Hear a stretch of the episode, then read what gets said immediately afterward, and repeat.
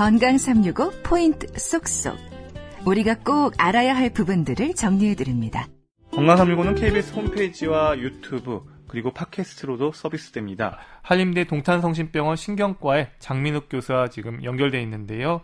교수님, 그러면 뇌졸중이 전체적으로 두 가지가 있잖아요. 뇌경색하고 그 다음에 뇌출혈. 아무래도 우리나라에서는 네. 뇌경색이 더 많죠? 그렇습니다. 뇌경색이 한 80%, 또 뇌출혈이 한 20% 정도 되니까요. 뇌졸중 보험 드실 때도 그거 좀 잘 살펴보시면 좋겠어요. 어... 어, 뇌경색이 훨씬 더 많은데 그게 커버가 안 되는 보험들도 좀 있거든요. 따라서 이 뇌경색 보험이 잘 커버가 되는지 꼭 확인하고 드시면 더 좋겠습니다. 음, 그러면 이제 결국은 이제 뇌졸중에 있어서 위험 인자들을 좀 우리가 살펴볼 필요가 있을 것 같은데요. 결국 뇌졸중의 네. 위험 인자를 갖다가 우리가 하나하나 관리를 잘하면 뇌졸중도 예방이 가능한 거죠. 그럼요. 뇌졸중을 유발하는 가장 큰 원인은 역시 고혈압입니다. 고혈압 한 가지만 잘 컨트롤해도 두 명 중 한 명의 뇌졸중 환자를 건질 수 있으니까요. 어, 따라서 고혈압, 당뇨, 고지혈증과 같은 대표적인 대사성 질환 3대 장이죠. 어, 이런 혈관성 질환과 대사성 질환 3대 장을 잘 관리하시는 것이 좋은데요. 근데 관리라는 게 상당히 좀 막연한 이야기잖아요. 내 혈압이 아침에는 얼마인지, 저녁에는 얼마인지, 술을 마신 다음 날은 얼마인지 알고 계시는 분들 몇이나 될까 궁금합니다. 그러니까 그런 부분들을 평소에 잘 챙겨두시는 게 좋죠. 나이가 이제 40대 또는 50대 접어들수록 혈압도 많이 올라가기 때문에 어, 내가 47살일 때는 혈압이 어느 정도였는데 50살이 되니까 어느 정도 되는구나. 이런 것들을 스스로 알고 있어야 되는 거거든요. 그러면 아, 이 정도 변화의 추세라면은 빨리 운동을 하든지 아니면 그렇게 안 된다면은 아, 당장 내년부터는 약을 먹어야 될 수도 있겠구나. 어. 이런 것들을 알 수가 있겠죠. 따라서 국가에서 실시해주는 건강검진은 1년에 어, 한번 또는 2년에 한 번밖에는 못 하시잖아요. 그런 거 말고도 추가적으로 혈압 정도는 자주 체크해 보셨으면 좋겠고 또 건강검진에서 혈당이 좀 높게 나오거나 고지혈증이 좀 높게 나왔다면은 아, 두세 달에 한 번 정도는 의료기관을 방문하셔서 혈당도 한번 찍어보시고 또 고지혈증 수치도 한번 재보셨으면 좋겠습니다. 음, 그리고 그러니까 고혈압, 그 다음에 당뇨병, 그 다음에 고지혈증, 요 세 가지 만성질환에 네. 대해서는 네. 확실하게 관리를 해야 되는 거고, 그리고 이 고지혈증 같은 네. 경우도 콜레스테롤 약들을 복용하는 게 그럼 확실하게 고, 어, 뇌졸중을 예방하는 효과가 있다. 이런 거, 연구 근거들은 다 있는 거죠. 그럼요. 다 근거가 있습니다. 지금 이 최근에는 어, 사실 고혈압, 당뇨 정도는 굉장히 약을 잘 드세요. 그런데 이 고지혈증에 대한 것은 상당히 음. 간과하시는 분들이 많습니다.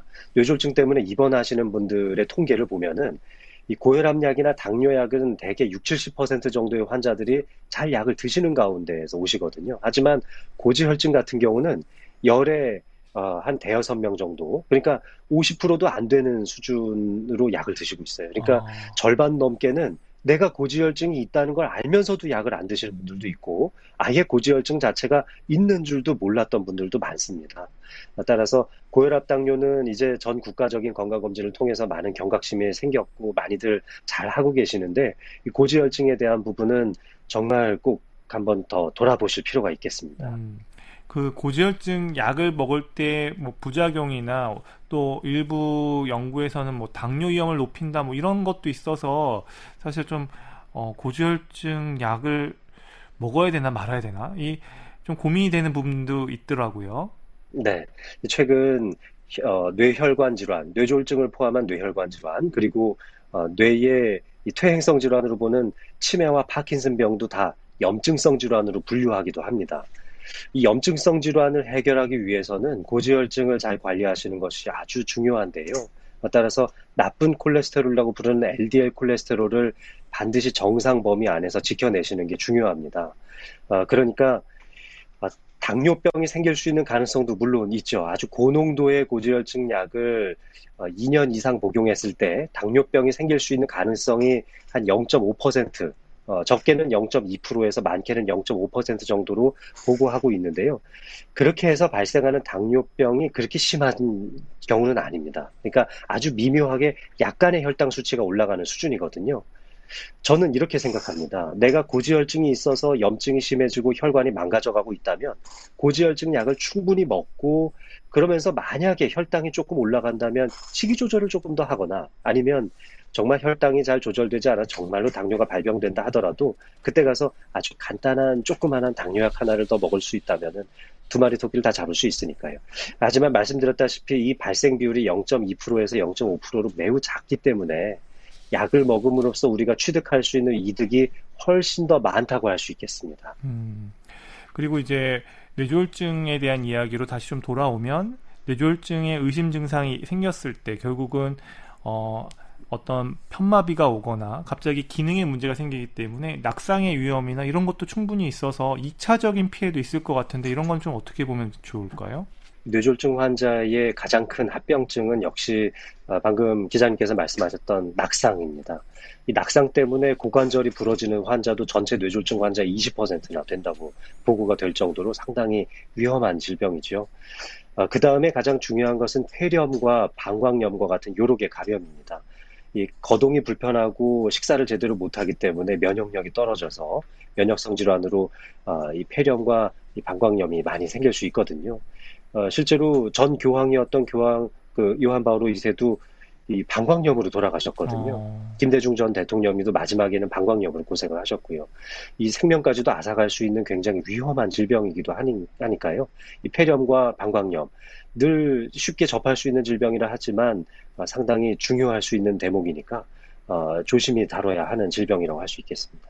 음, 그리고 이제 뇌졸중에 있어서 이제 병원에 와서 의심이 돼서 검사를 하게 되면 이제 CT, MRI를 찍는 건 맞죠? 예, 그렇습니다. CT는 주로 어, 혈액을 감측하는데 좋습니다. 그러니까 뇌출혈이 생겼다면은 어, 뇌세포 바깥쪽으로 혈액이 많이 스며 나오잖아요. 이런 것들을 검측해내는데 상당히 유리합니다. 어, 조그만한 출혈이 생겼을 때도 CT만 찍으면 전부 다 감별이 가능하거든요. 어, 그래서 대개 뇌졸중 환자가 온다면 이것이 혈관이 터진 건지 막힌 건지 구분하기 위해서 일단은 CT를 먼저 찍는 경우가 많습니다. CT는 그 촬영 시간에 채 1분밖에 걸리지 않고 간단하기 때문에 쉽게 해볼 수 있죠. 어, 그런데 뇌경색인 경우는 혈관이 막히고 막힌 것 때문에 세포가 죽어가는 과정을 어, 검측해내야 되는데 이거는 CT로는 초반에는 좀 어렵습니다. 세포가 완전히 죽어버려서 그 안에 부종이 진행될 정도로 이 상태가 악화됐을 때만 CT에서 보이기 때문에 이 초반에는 MRI를 꼭 찍어서 감별을 한 번 더 해야 됩니다. 그러니까 일단 환자분이 오시면 CT를 찍어서 뇌출혈인지는 한 번 감별을 해보고 뇌출혈이 아니라면 뇌경색일 가능성이 많으니까 그땐 MRI를 해보는 거죠. 네, 건강365 듣고 계시는데 오늘 뇌졸중을 주제로 말씀 나누고 있습니다.